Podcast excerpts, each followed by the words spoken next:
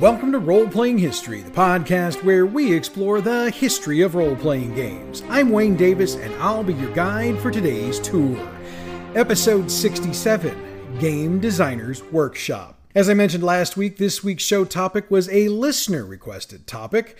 Devlin Donnelly reached out to us on the old Role Playing History Twitter feed and requested this topic, noting that he was a big fan of theirs, had played several of their games over the years, and suggested that it would be really cool if we covered GDW on the show. I replied, I thanked him, and I told him that while last week's show had already been written, we'd do his request this week. So, thanks to Devlin for your suggestion. Also, you might want to follow the new Twitter handle at BadGMP since we'll be taking the role playing history Twitter handle down in the next couple of weeks. But hey, at least you're following us, and we do appreciate it. And if you have an idea for an episode of this show, reach out to me on any of the socials or by email and we can make that happen. After all, I do this show for you. So if you're hearing something you want to hear, well, that just makes me extra happy. However, I do think Devlin would probably appreciate it if I stopped with the rambling and got on with the subject.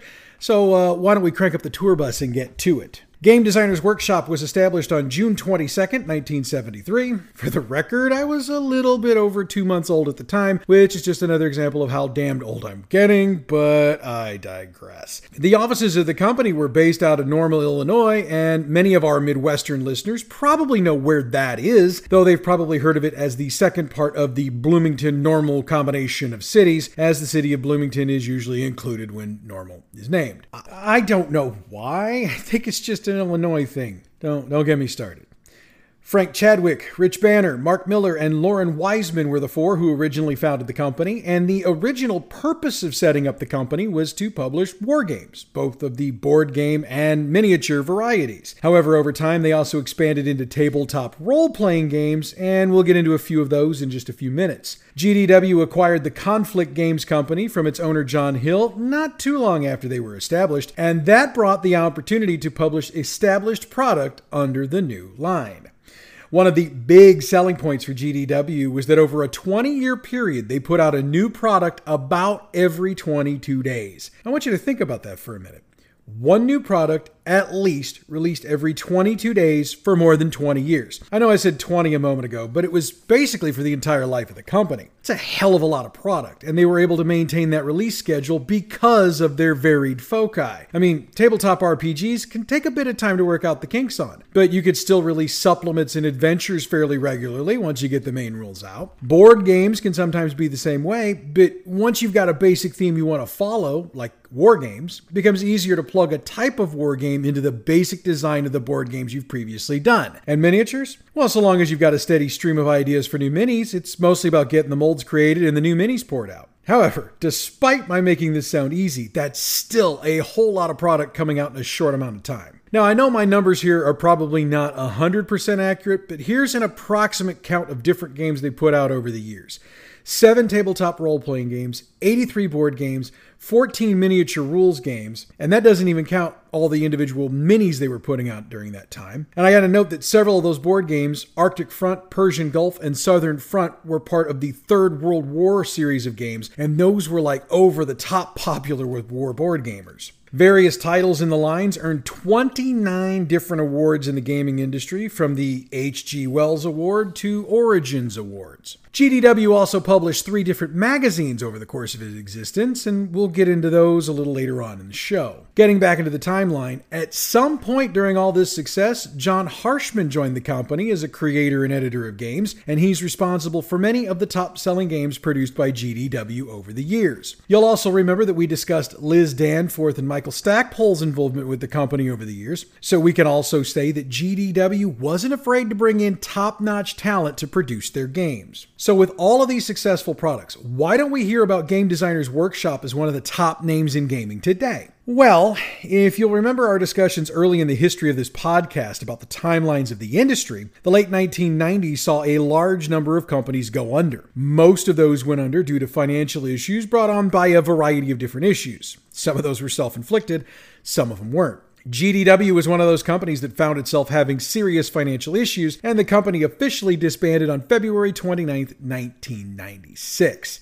But we still have the games they created and the memories we got from them, which is why we're here today. For the remainder of the show today, we're going to dig deeper into some of the releases from GDW. And like I said last week, I'm going to bet you've at the very least heard of some of these if you've actually not played or read them. Let's start with the role playing game most role players probably remember GDW for Traveller. Traveller is a science fiction role playing game. It was released by GDW in 1977. Created by Marc Miller, Frank Chadwick, John Harshman, and Loren Wiseman, it was inspired by a list of sci fi books, among them the Dumarest of Terra saga, written by Edwin Charles Tubb. Now, We've briefly covered Traveller in the past when we did our timelines, so some of what we're looking at today will seem familiar, but since we've never done a deep dive of the game, let's get into it. Back when we covered Traveller during the timelines, I mentioned the first release of the game. But for those who've joined us along the way and haven't caught all the episodes in the archives, I'm going to get into it again here.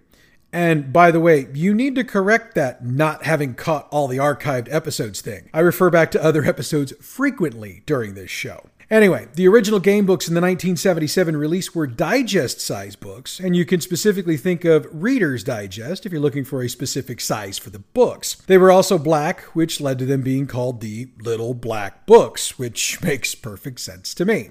Now, Three of these booklets were the main rules and were sold together as a boxed set of rules. However, the early support materials for the game also used that digest format, which helped Traveller find its niche in the game market with a cool and different design. As the first edition of the game rolled along, supplements started being released in full size books, which I do have to admit are much easier to read, and several new editions of the game have been released over the years, which have overhauled the rules and made changes. Some were significant and others were not. However, we're still looking at the first edition, so let me slow my roll up on this a bit and back up. Before we get into later editions, it does need to be noted that the first edition rules were eventually compiled into a single rule book, and that book was of a more normal size for rule books. In other words, not digest sized. The supplements for this edition covered all of the areas of gameplay you'd expect advanced character generation, capital ship design, robots, adventures, you name it. GDW also took advantage of the success of Traveller to release eight boxed war games as tie ins to their role playing game. Oh, and some of you might have heard of this version of Traveller being called Classic Traveller. That's a name that's been connected to it over the past uh, 15 years or so, and it's one of those retro names that sometimes gets assigned to older games either by fans or by the publishers themselves. By the mid 1980s, GDW decided Traveller was due for an update. The next edition of the game was released in 1987 and was designed by Digest Group Publications. I say next edition because we're not going to number the releases in this show. That's mostly because the individual publishers of the games over the years didn't really do it either, and there have been 13 different versions released over the years. So just stick with me and we'll make our way through this with a minimal amount of confusion. I hope. The next version was set during the Rebellion, which we'll cover in a few. The supplements and magazines released during this period detailed the progression of the rebellion from the initial assassination of the Emperor in 1116 to the collapse of large scale interstellar trade in about 1124, which is when the Hard Times supplement picks up. GDW had one more Traveller version to release, and that came out in 1993. Titled The New Era, it was set in the former territory of the Third Imperium after interstellar government and society had basically collapsed. This version of the game introduced Virus, which is a silicon chip life form that infected and took over computers. The mechanics of this version of the game were a little bit different as well, using GDW's house system, which was built on Twilight 2000's second edition. This was a much more realistic version of sci fi, doing away with things like a virtually unlimited laser range, reactionless thrusters, and other items deemed to be too fantastic for reality. And yes, I know I just used the word realistic when talking about a sci fi game. Just trust me on this one. While the new era was the last version we got from GDW, it was far from the last version of this classic game we would get overall. Imperium Games got a hold of the license, and in 1996 they released Marc Miller's Traveller. Set in the early days of the Third Imperium, the game has a smaller, newly formed empire surrounded by regressed groups or barbaric worlds, which gives a more fantasy style slant to the gameplay. And the mechanics for this fourth version of the game are basically a mix of classic Traveller and the new era. Next up, we got a GURPS version of Traveller. Designed by Loren K. Wiseman and published in 1998, this version of the game uses the third edition of the GURPS system. What makes this version even more unique is that it occurs in an alternate timeline to the four previous editions. In this timeline, the rebellion never occurred and Virus was never released. It made for a much different storytelling style, but proved to be popular with gamers, and Steve Jackson Games released a number of supplements, including some for all of the major races, some of the minor ones, interstellar trade, starships, and much more. By 2002, the game industry was in full on D20 fever, and Traveller wasn't spared. QuickLink Interactive published Traveller 20 that year and uses the D20 system as its engine. The game itself is set at the time of the Solomani Rim War, which is right around Imperial Year 990. For those who know Traveller well, it's about a century before the era of the original game. Once QLI lost their license for Traveller, the game was repackaged and released as the generic Sci Fi 20 system, by the way. GURPS struck again in the Traveller universe, releasing GURPS Traveller Interstellar Wars in 2006. This was released to capitalize on the then new fourth edition of GURPS, and it brought changes to the previous materials. Steve Jackson Games rolled the timeline back to 2170, and this made Interstellar Wars unique in the Traveller universe to this point, as that date is several millennia earlier than any of the other games would typically be set. For the record, this time period covers Earth's early days in interstellar space travel and goes through the period just after the Third Interstellar War between the Terran Confederation and the Ziru Sirka Empire. Explanations about some of this are coming, I promise. This is just a hella large release timeline to hit. Comstar Games ported Traveller to the Hero system in 2006, creating Traveller Hero. Other than announcing that as a part of the timeline, I don't really have anything else remarkable about that release to mention, which should tell you a lot about how well received it was. Sorry. Mongoose Publishing was next to get a Traveller license. Their version of Traveller released in 2008 and got both a traditional format release and an open game license SRD so that other games could build around the system. The influence for Mongoose's version is the original game. Mongoose made this version their own by updating careers and technology, since there'd been a huge increase in technology in the real world between Traveller's initial release and this version's release. Mongoose supported their version with a number of supplements, and overall it was fairly well received in the gaming world. And we're still not done with versions. In 2013, yet another player got into the Traveller license game. Far Future Enterprises released their own version of the game by reworking and combining concepts from many of the earlier rule sets. They called their version Traveller 5, and the core rule book is a rules mechanics reference, which pulled all its information from adventures and other supplements. It got an update in 2019 called version 5.10 and was released after a successful Kickstarter campaign. That cleaned up errata and changed the format. The most obvious format change was that it came in three books Characters in Combat, Starships, and Worlds and Adventures. Mongoose Publishing gets the last words on the Traveller editions to this point. They released a second version of their own rules in 2016, then updated them in 2022. They kept the original rules basically in place, but went with a full color presentation in the book. Also, this version is not open game license, so no third party stuff for this edition. This edition also includes pre university and military academy education options, the inclusion of skill specializations so that you avoid the glut of skills to choose from, alterations to equipment descriptions, and changes to spaceship operations and combat. This version of Traveller should be available at your friendly local neighborhood game shop, so if you're interested, drop in and inquire. Many of the previous editions are available used, so if you've got a good used book dealer, ask them about it or see if you can get them in legal PDF form from the usual sources. Now, this is the point where I usually drop in a review or two, and for the record, I've got about four pages of reviews. However, rather than pick one or two, I wanted instead to do this. In review after review and edition after edition, all of my reviews, regardless of whether it's Dragon Magazine, Ares, The Space Gamer, or any other source, all say pretty much the same thing. Traveller is the space exploration game you should be playing. Sure, each review has their own reason, but at the end, they all agree it's the best thing going in the genre. and the fans agree. In the 1996 reader poll by Arcane Magazine of the 50 most popular role playing games of all time, Traveller was ranked third. Paul Pettingale, Arcane's editor, said this quote, Although originally intended as a generic science fiction system, Traveller quickly became linked with the Imperium campaign background developed by GDW. This background offers a great degree of freedom for individual referees to run campaigns of their own devising, while providing enough basic groundwork to build from, and has proved to be immensely successful. Everything from political intrigue to action packed mercenary actions, trading, or scientific exploration is possible, and a lot more besides. Traveller is one of the true classics of the role playing hobby. End quote. Traveller The New Era won the 1993 Origins Award for Best Role Playing Rules. That same version won the 1994 Origins Award for Best Role Playing Rules and in 1996, Traveller was inducted into the Origins Hall of Fame. Over the years, Traveller has been optioned for computer games, books, comic strips, and even albums. And that last one comes courtesy of heavy metal band The Lord Weird Slough Feg, who based their concept album Traveller on the game.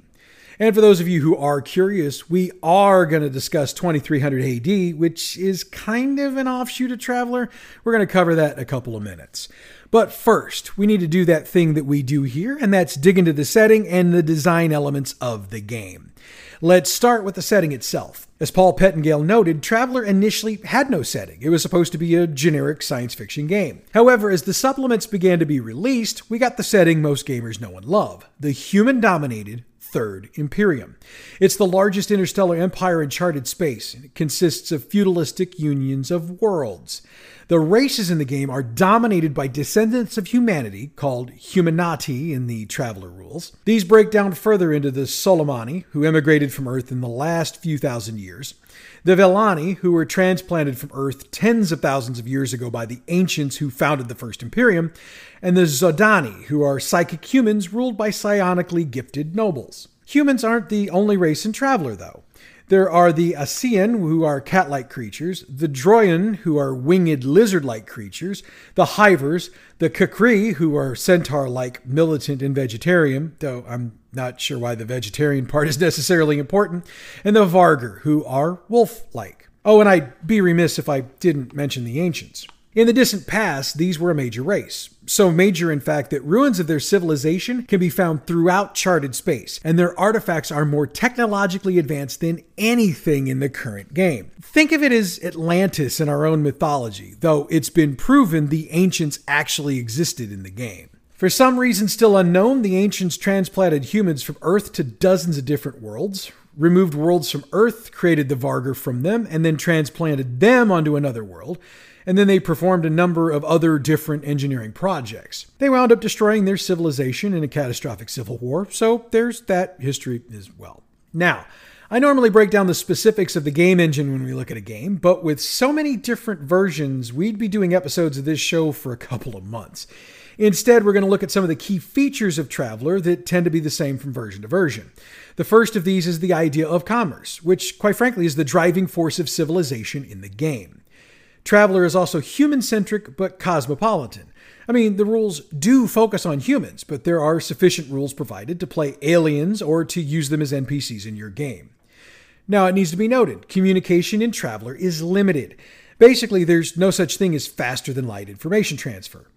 To make that even more simple to understand, there's no subspace radio or hyperwave like you'd see in other space based games communication is limited to the speed of travel, which that kind of impacts how decisions can be made. That means decisions need to be made on the local level rather than from a centralized empire like you'd see in Star Wars. Morals and morality are pretty much the same as you'd see anywhere in the real world, but they're still a focus of this game. The sociological feature of the game is that nobility tends to make all of the decisions, and they use titles like Baron, Duke, and Archduke. Society in Traveller is very stratified, with high, mid, and low class existing, and social status even being a primary character attribute. Now, insofar as character creation, there, there are a few basics we can cover. Traveller uses what's called a life path system for creation. Characters get skills and experience during a minigame. This allows the player to make choices that determine the character's life up to the point where the adventure begins. and death during character development is possible in some editions of the game.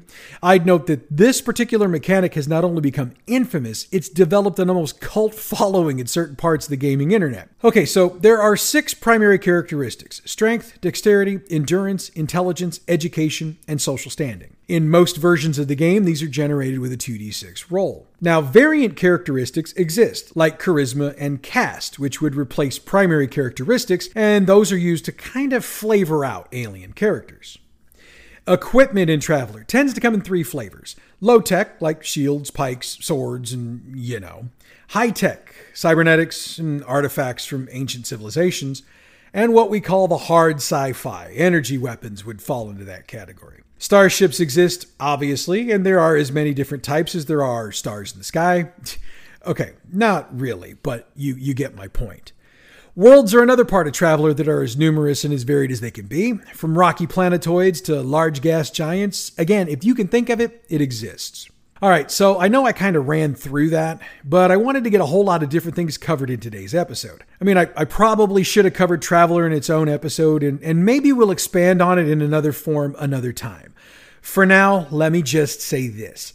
If you love a good sci fi game system, I strongly recommend Traveller. Next up, I wanted to cover a game that was sort of based on Traveller, but not actually a part of Traveller. What would ultimately become 2300 AD had a very interesting origin.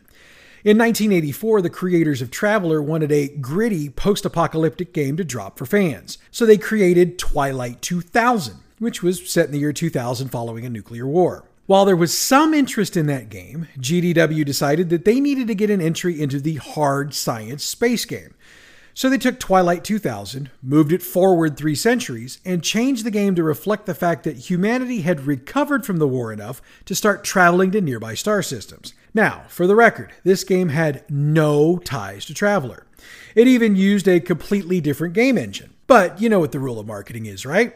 Tie it to a successful property and start printing money. That's what they did when they released the game in 1986. Titled Traveller 2300, it was released as a boxed set with a 48 page player manual, a 48 page referee's manual, an 8 page forms book, an 8 page near star list, an 8 page introductory adventure called The Tricolor Shadow, a paper map with a 3D representation of the star systems within 50 light years of Earth, and it came with a 10 sided die.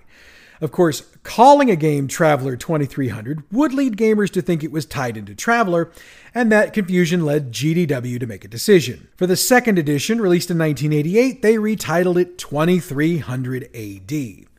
Needless to say, the confusion cost them sales. Both versions of this game sold nowhere near Traveller, and most historians blame the name confusion. When other publishers started putting out cyberpunk releases, like Shadowrun and Cyberpunk, GDW decided to add that flavor to this game, first releasing the Earth Cybertech sourcebook in 1989.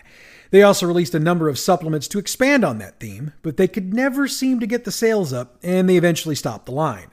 Shannon Appelcline summed it up best in Designers and Dragons, quote, the last few 2300 books supported the darker cyberpunk future, but it wasn't enough to sustain the line, which came to an end in 1990. End quote. QuickLink Interactive tried to revive the line in 2007, releasing 2300 AD for their Traveller 20 game, and Mongoose Publishing released the 2300 AD setting sourcebook for their version of Traveller. Sales were okay, but not enough to bring 2300 AD back as its own game. I was going to get deeper into the mechanics and setting of 2300 AD, but suffice to say that when compared to Shadowrun and Cyberpunk, 2300 AD, in my opinion, just doesn't add up. I'm not trying to disrespect it if you're a fan. It's just the gritty realism of 2300 AD is definitely interesting. But once it was decided to start shoehorning cybertech into the game, it began to lose its focus and it just kind of blended into the surroundings. The initial concept, whereby a basic engine drive was created for limited interstellar travel, that was very interesting. The concept of traveling to new worlds and seeing what's there in a realistic manner is enticing. So if that interests you, see if you can find Traveller 2300 either used or in PDF, check it out and get back to me. I've got two more GDW games I want to cover as a part of this show, and the next in line is Dark Conspiracy. Created by Lester Smith and released in 1991, Dark Conspiracy is, as the title slightly suggests, a dark horror game set in the near future. It's been noted that 17 different artists contributed to this project, including Larry Elmore, Earl Geier, Tim Bradstreet, Janet Aulisio, and Elizabeth Danforth. In other words, a who's who of game art in the late 80s and 90s. The first edition was supported with supplements, and the universe in which it set was further supported by a trilogy of novels written by Michael Stackpole. GDW supported the hell out of this game in its own magazines, and other company magazines like Dragon and White Wolf also provided good coverage of the game. The first edition uses the skill based system from Twilight 2000, upon which it's based. This skill system uses the D10 for resolution of skills. Character creation is also interesting because it's a multi step process. The player first selects career terms for the character, which specifies either a predetermined set of skills that the character gains, or it allows a certain number of points to be distributed among a particular set of skills on a list. And as you would expect, the skills are tied to attributes, which can either be rolled or straight up point bought. Each career term also provides a set number of contacts, which can come in handy during a session. The build system also has a built in mechanism to kind of thwart the min maxer in your group. Each career term ages a character four years. Once the age limit is reached, the player has to make rolls to prevent the loss of attributes that are physically based due to their aging. It's not perfect, but it's one of the better ideas I've seen out there. There are a number of cool weapons and equipment in the books as well, and they're well supported with artwork because, as Lester Smith himself noted, quote, as a role player myself, I want to be able to see what something looks like if my character is going to be carrying it. I hate picking something up for its stats and having no idea of what it looks like. End quote. Well said, Mr. Smith. Well said. While there was decent interest in Dark Conspiracy when it first came out, by 1993 interest had declined enough that GDW discontinued the line. When the company itself went under a few years later, Dark Conspiracy Enterprises was created and they got a license for the game. They published the second edition in 1997. It was a two folio system, with one for players and the other for the GM. There were also two versions of the game released a basic edition, which was shorter, and a master edition, which was, as you would imagine, much more complex. Those sold well enough that a third edition was being considered by the mid 2000s. In fact, Dark Conspiracy Enterprises had licensed the game to the Gamers conglomerate to actually produce that third edition, but TGC never actually did that.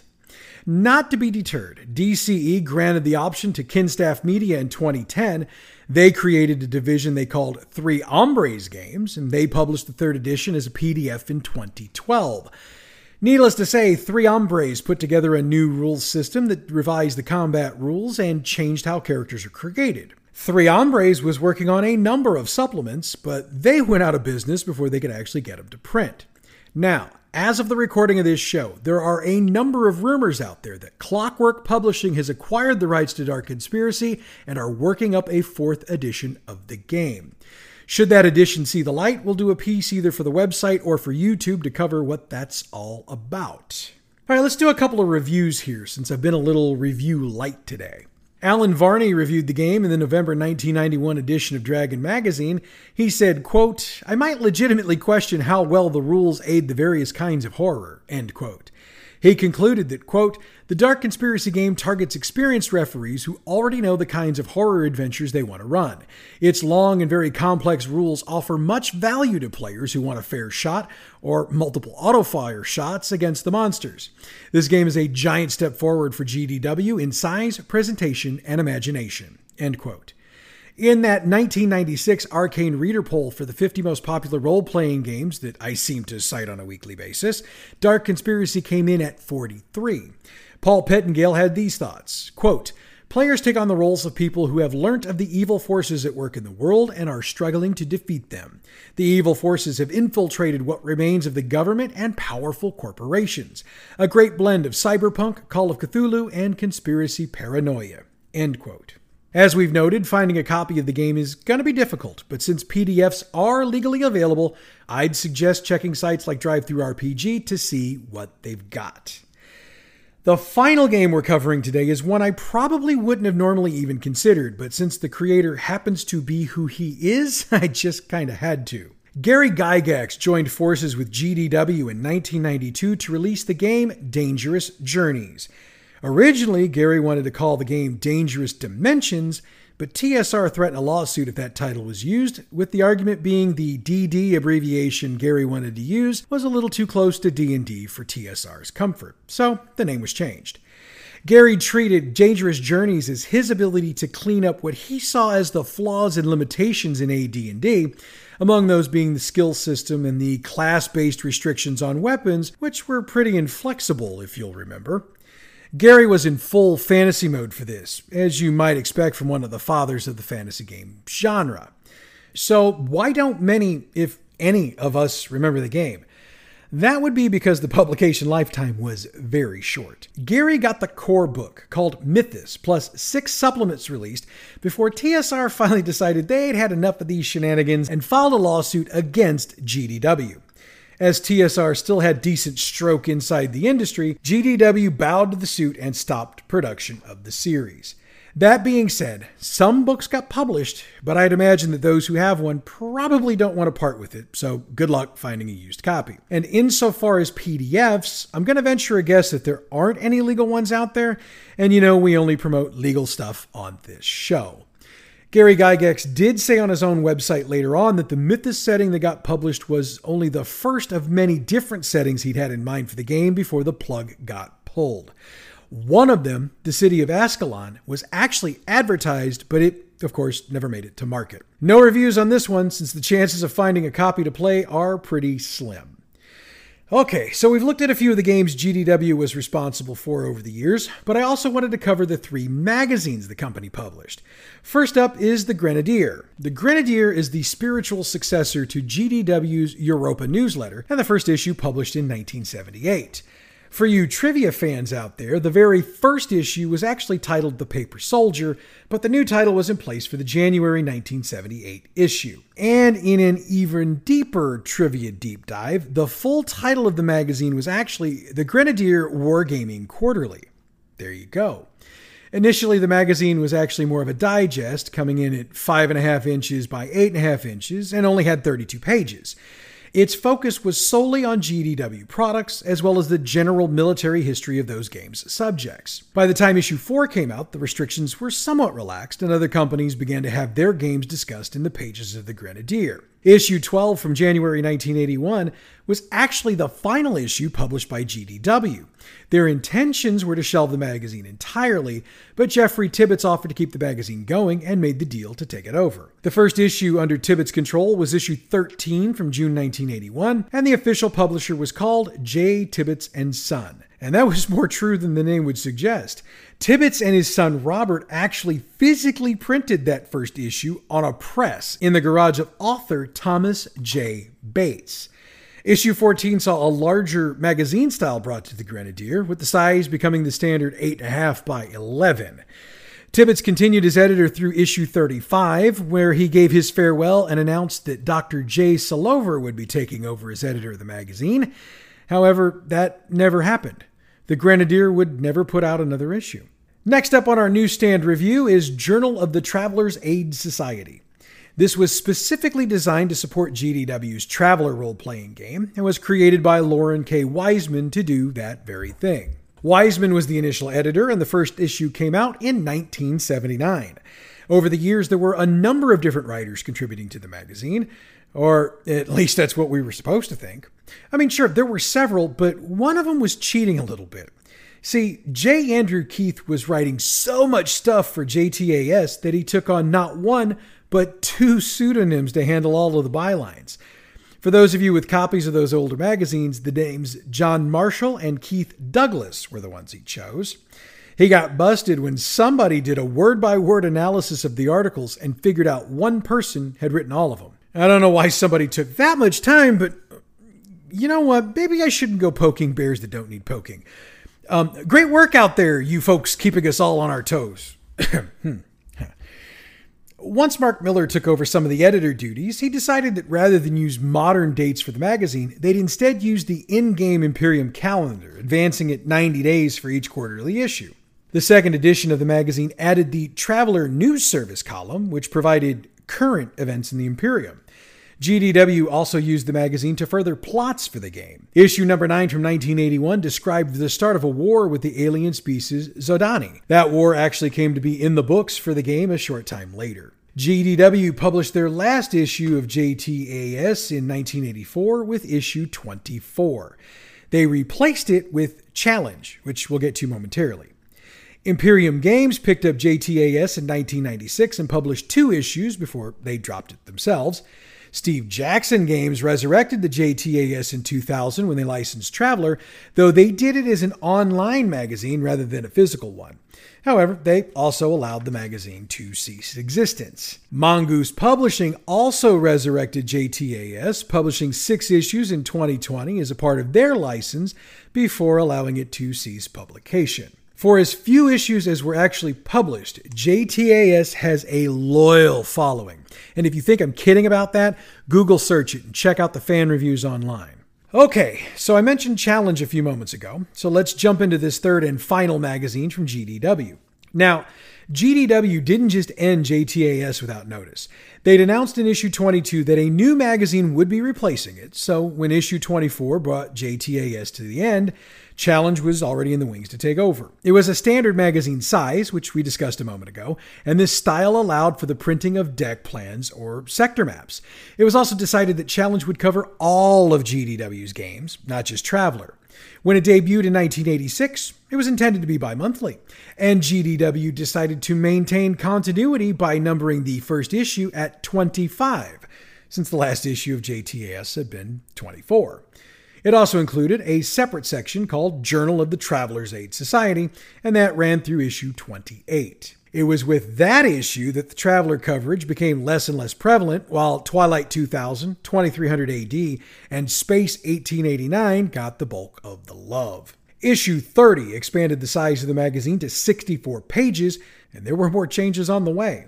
Michelle Sturgeon took over the editor's duties with issue 35 in 1988, and she expanded the magazine's coverage to sci fi games from other publishers, including Shadowrun and Paranoia.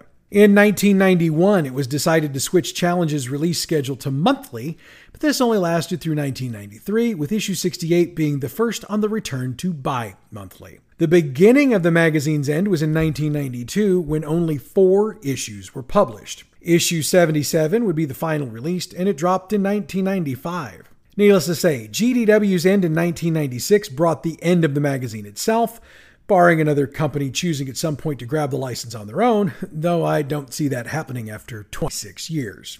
I've actually got two reviews, and I'd like to end our coverage of the magazines with them. The first comes from Jim Bambra in the January 1989 edition of Dragon.